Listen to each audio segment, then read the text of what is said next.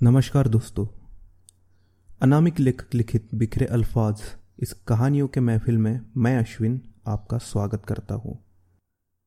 दोस्तों, जब हमें आज़ादी मिली, तब हम में से कईयों को बंटवारे का सामना करना पड़ा था। कई लोग मारे गए, कई लोग बेघर हुए। दोनों तरफ़ बहुत भारी नुकसान हुआ। आज जिस जगह को हम पाकिस्तान कहते हैं वहाँ के एक छोटे से शहर में दो जिगरी दोस्त, आफ्ताब और रमाकांत। 1947 तक आज़ादी की जंग में एक साथ लड़े। दोनों एक साथ जेल भी गए। फिर जब यह ज़मीन आज़ाद हुई तो रमाकांत को मजबूरन अपना शहर छोड़कर सरहद के इस पार आना पड़ा। यहाँ आने के कई महीनों बाद रमाकांत ने अपने दोस्त आफ्ताब को एक खत लिखा। उसी खत की दास्ता आज आपको सुनाने जा रहा हूँ। जिसका नाम है भीगा खत इस कहानी को लिखा है ऋषभ गुलालकरी ने। अगर आपको कहानी को पूरी तरह से महसूस करना हो तो ईयरफोन्स लगा के और अपनी आँखें मुन के इत्मीनान से सुनिएगा। पेश करता हूँ, भीगा खत प्यारे आफताब, कैसे हो मेरे दोस्त? पता नहीं यह खत तुम्हें कब मिलेगा, लेकिन आज के दिन मैं इसे लिखना ज़रूरी समझता हूँ, क्योंकि आज का दिन बहुत ही खास है। आज जन्माष्टमी है। आज मेरे सबसे पसंदीदा भगवान किशन और मेरे सबसे अज़ीज़ दोस्त मतलब कि तुम्हारा जन्मदिन है। जन्मदिन मुबारक हो दोस्त। पसंदीदा से याद आया। तुम्हें याद है, जब हम छोटे थे तब मैं तुम्हें हरदम सताया करता था कि देखो, मेरे पास तो इतने भगवान हैं कि मैं उनमें से अपने पसंदीदा भगवान को चुन सकता हूँ। पर तुम्हारे पास तो एक ही खुदा है और फिर तुम रूट कर नदी किनारे अकेले बैठने चले जाते थे। बड़ी मशक्क़त करनी पड़ती थी तुम्हें मनाने के लिए। उसी तरह आज मैं बंबई के इस समंदर किनारे बैठा हूँ। बिल्कुल तनहा। यही आस लिए कि कभी तुम भी मुझे ले जाने के लिए आओगे। पता है मुझे कि अब यह मुमकिन नहीं। हम दोनों का ख्वाब था यहाँ बंबई में आकर कुछ करने का। आजकल इतना बोझ लगता है खुद के ऊपर, क्योंकि अब मुझे एक नहीं, दो सपने पूरे करने पड़ेंगे, तुम्हारा और मेरा। बड़ा अतरंगी शहर है ये बंबई। इतने लोग एक साथ तुमने अपनी ज़िंदगी में नहीं देखे होगे कभी। हर किसी को काम मिल जाता है यहाँ। कोई खाली दिखाई नहीं पड़ता। चारों तरफ़ बस अफरा तफर सी मची रहती है हरदम। जब मैं पहली बार उस पार से इस पार आया तो मैं बिल्कुल बन जा रहा था। मुझे पता नहीं था कि किस शहर में अपना बसेरा बसाऊं बस ये एक ही शहर आया जहन में। मुझे कहानियाँ और नाटक लिखने के अलावा और आता ही क्या है? ये तो तुम्हें पता है।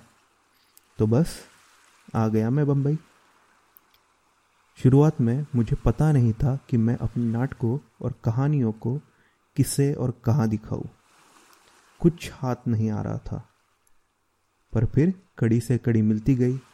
मेरी रंगमंच और फ़िल्में बनाने वाले कुछ लोगों से पहचान होने लगी। हाल ही में मेरा काम मैंने फ़िल्में वगैरह बनाने वाले चंद लोगों के सामने पेश भी किया। उन्हें वो बहुत ही पसंद आया। काम भी शुरू कर दिया है इन लोगों ने मेरी कहानी पर। जब भी वो मेरी लिखावट की तारीफ़ करते हैं, तब मैं मन ही मन सोचता हूँ कि इन्होंने असल काम तो देखा ही नहीं है। अगर ये लोग तुम्हारा एक भी नाटक पढ़ ले तो हैरतंगेज होकर रह जाएँगे। बंटवारे के बाद जब मैं यहाँ आया, तब से कई दफ़ा यह सोचा कि तुम्हें खत लिखूं, पर हाथ में एक भी काम नहीं था मेरे। किस मुँह से तुम्हें बोल पाता कि यहाँ कुछ हासिल नहीं हो रहा है मुझे? इसलिए इतनी देर हो गई तुम्हें खत लिखने में, मेरे दोस्त। नाराज़ मत होना। तुम्हें पता है, यहाँ इन लोगों को कौन सी कहानी पसंद आई मेरी? तुम्हें जानकर ताजुब भी नहीं होना चाहिए। क्योंकि मैंने जब पहली बार जेल में तुम्हें यह कहानी सुनाई थी, तब तुमने मुझसे कहा था कि ये मेरी आज तक की सबसे खूबसूरत कहानी है। जेल में तो हमने कई कहानियाँ लिखी है। संभाल कर रखी है या नहीं तुमने? क्या दिन थे वो? आज़ादी के लिए सब कुछ दाव पर लगाने के लिए तैयार थे हम। जब हमें पकड़कर लाया था और कोर्ट ने हमें सज़ा सुनाई थी, तब भी हम तस से मस्त नहीं हुए थे। एक अलग ही जुनून सवार हुआ करता था। किसी बात का डर नहीं था हमें। पता है क्यों? क्योंकि हम उस जेल में खाली हाथ नहीं गए थे। हमारे पास उम्मीद थी। उम्मीद थी कि किसी दिन हम खुली हवा में सांस लेंगे। उम्मीद थी कि तुम अपने अम्मी अब्बू को खुश देख सकोगे। उम्मीद थी कि हर दम हम एक दूसरे का साथ निभाएँगे। उम्मीद थी कि मैं रत्ना के साथ अपनी बाकी ज़िंदगी बिता सकूँ। कई सपनों के एक साथ पूरा होने की जिद पकड़कर जो बैठे थे हम। पर हमें क्या पता था कि ज़िंदगी के उसूल ही अलग होते हैं। ज़िंदगी हमारा एक सपना पूरा करने के बदले हमसे बाकी सब छीन कर ले जाती है। आज भी याद है मुझे वो दिन। अचानक जेल में खबर आई कि हम सब कामयाब हो गए हैं। दुश्मन हमें छोड़कर लौट रहा है। अब हम आज़ाद होने वाले हैं। उस दिन कितना रोए थे हम। जिस दिन हमें रिहा कर दिया गया था, उसी दिन बहुत सी चीज़ें ठानकर जेल से बाहर निकला था मैं। मैंने सोच रखा था कि आज तक मैं आज़ादी के लिए जिया था, पर अब मैं खुद के लिए जीऊँगा। ढेर सारे नाटक और कहानियाँ लिखूँगा। तुम्हारे साथ मिलकर अपना खुद का नाटक समुदाय बनूँगा और रत्ना के साथ रत्ना। पाँच साल का रिश्ता था हमारा। तुम्हें तो पता ही था।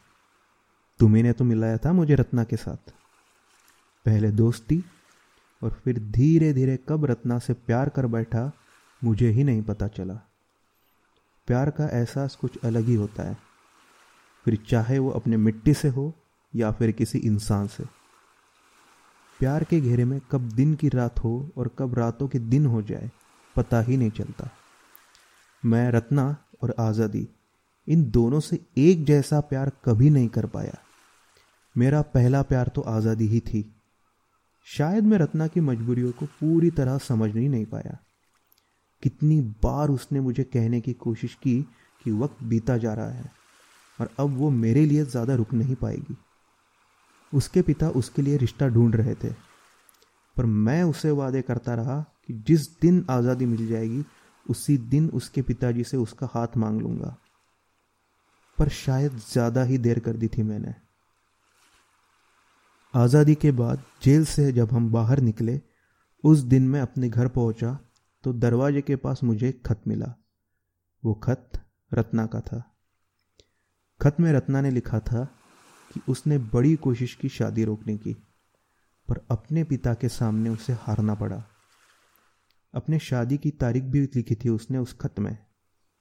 बोल रही थी कि अगर मैं वो खत उसके शादी के एक दिन पहले भी पढ़ता हूँ और उससे मिलने आता हूँ, तब भी वो मेरे साथ भाग जाने के लिए तैयार थी। पर तब कुछ ज़्यादा ही देर हो गई थी।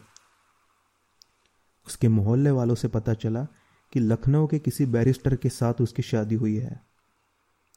आजकल खुद से यही पूछा करता हूँ कि वो खुश तो होगी ना? वो मुझे याद तो नहीं करती होगी ना? खैर, छोड़ो।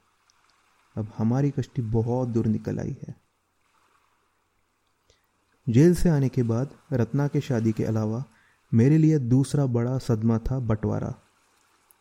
रत्ना के मोहल्ले से वापस आते हुए जब नुक्कड़ पे अखबार खरीदा तो पता चला कि जाते जाते जमी के टुकड़े कर दिए थे इन कमबख्तों ने। लिखा था कि कई बड़े शहरों में जैसे लाहौर, कराची और पंजाब में दंगे भड़क उठे हैं। और अब मज़हब तय करेगा कि इंसान सरहद की किस तरफ़ रहेगा। मुझे तो अपने शहर में रुकने की इजाज़त भी नहीं थी ज़्यादा दिन। अखबार पढ़ते ही मेरा दिमाग काम करना बंद सा हो गया। वापस घर लौटा तो मोहल्ले के सारे परिवार अपना सामान बांधने की तैयारी में जुटे थे। मैं वो सब देखकर दंग रह गया। मुझे नहीं जाना था कहीं। मेरा घर, मेरा शहर, मैं क्यों छोड़ता भला? मेरे पड़ोसियों ने मुझे समझाया कि अगर मैं यहीं रुका तो मुझे मार दिया जाएगा। मैंने उन्हें यह बताने की कोशिश की कि मेरा यार आफ्ताब ये हरगिज नहीं होने देगा। वो उन्हें समझाएगा पर मेरे पड़ोसियों ने मेरी एक न सुनी।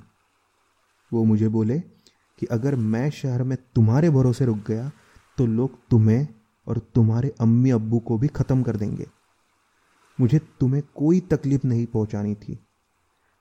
तो मैंने भी वही किया जो बाकी सारे हिंदू कर रहे थे। अपना सामान समेटा और निकल पड़ा। जाते जाते मुझे किसी भी हालत में तुम्हें मिलना था। सब इतने जल्दबाजी में हो रहा था कि मेरा खुद के दिमाग पर काबू ही नहीं था।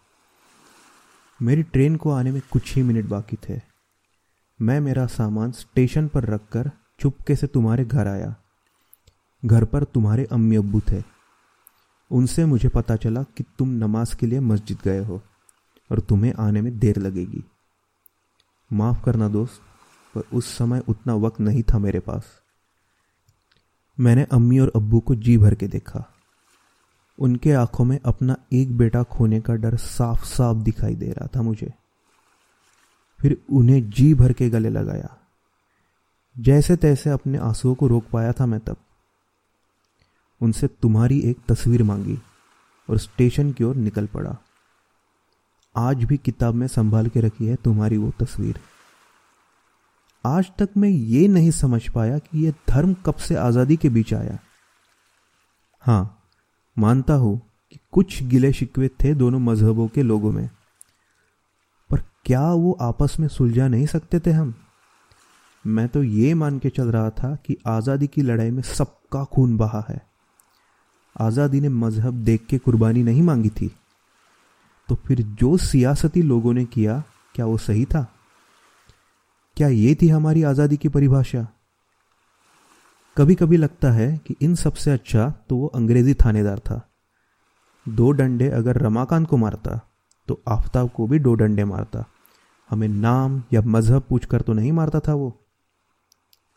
सच बताओ तो किसी भी चीज़ से या इंसान से दिल लगाना छोड़ ही दिया है मैंने। क्योंकि मैं जिसे भी जी जान से चाहता हूँ, वो मुझसे उतना ही दूर जाने लगता है। मेरे माँ बाबूजी को कितना प्यार करता था मैं, पर उनको मेरे बचपन में ही मुझसे छीन लिया गया। उसके बाद रत्ना दूर चली गई। फिर मेरा अपना घर छूटा और अंत में तुम। अब मेरे साथ है बस मेरी आज़ादी और कुछ पुरानी कहानियाँ। इन्हीं के सहारे बाकी ज़िंदगी काट लूँगा। पर तुम मायूस मत होना। तुम्हें तो अभी बहुत कुछ करना है ज़िंदगी में। जल्द से जल्द अपनी खुद की नाटक कंपनी खोल दो। और अब शादी भी तो करनी है तुम्हें। अम्मी अब्बू का ख्याल भी रखना है। अगर हो सके तो मेरे लिए काम करोगे? पिछले कुछ दिनों से अखबार में मैंने पढ़ा कि तुम्हारे वहाँ कई शहरों में जो लोग अपना घर छोड़कर हिंदुस्तान आए, उनके घरों को जला दिया जा रहा है। मेरे बाबूजी ने दिन रात एक करके वो घर बनाया था। मेरा पूरा बचपन और आधी जवानी गुजरी है उन चार दीवारों के भीतर। अगर वो घर जल गया तो मानो मेरी सारी यादें भी जलकर खाक हो जाएगी। मेरा वो घर जलने मत देना यार। इस खत के साथ मैं उस घर के कागजात भी भेज रहा हूँ। कोई अगर उस घर को जलाने को आए तो बोल देना कि मैं वो घर तुम्हें बेच कर चला गया।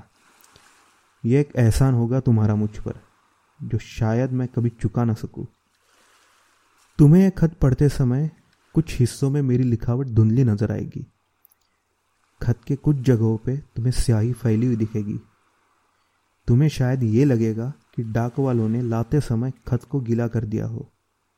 अगर ऐसा तुम्हें लगे तो उन डाक वालों को मत कोसना। इनमें उनकी कोई गलती नहीं थी। बस यूँ समझ लेना कि खत लिखते वक्त मेरे दिल में जो अनकही बातें थी उनके साथ साथ मेरी भरी हुई आँखों से कुछ आँसू इन पन्नों पर उतर आए। इन सब के बावजूद भी तुम मेरा ये अशकों से भीगा धुंधला खत पढ़ पाओगे, इसकी मुझे उम्मीद है। तुम्हारा दोस्त रमाकांत।